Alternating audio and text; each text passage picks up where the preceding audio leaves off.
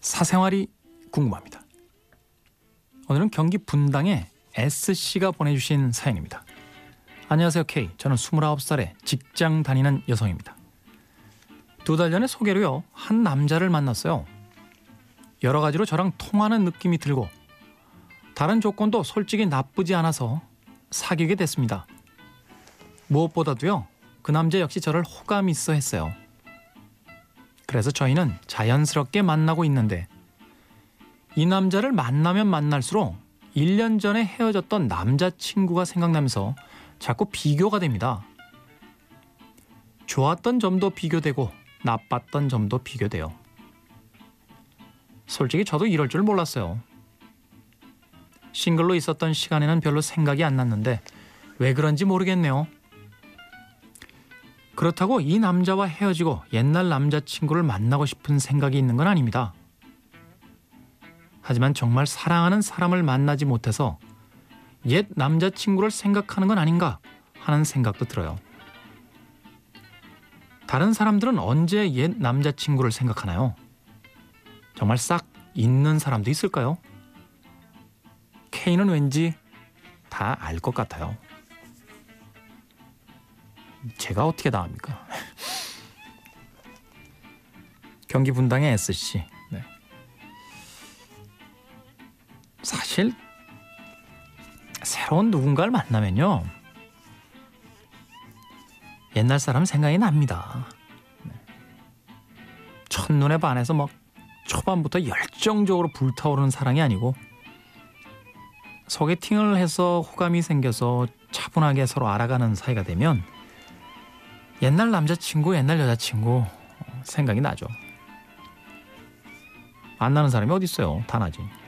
비교도 합니다. 네. 티를 안 내는 것뿐이죠. 근데 사실 남자는 잘 모르겠는데요. 여자 아 여자는 잘 모르겠는데 남자들은 어느 순간이 지나면요 더 이상 옛날 여자친구 생각이 안 나요. 지금의 여자친구가 옛날 여자친구를 이긴 거죠. 그런 순간이 옵니다. 지나가 버린 과거의 기억보다 지금 내가 느끼는 이 감정이 더 클, 커질 때가 있어요. 그러면 아주 자연스럽게 잊혀지는 거죠, 뭐. 이게 억지로 되나요?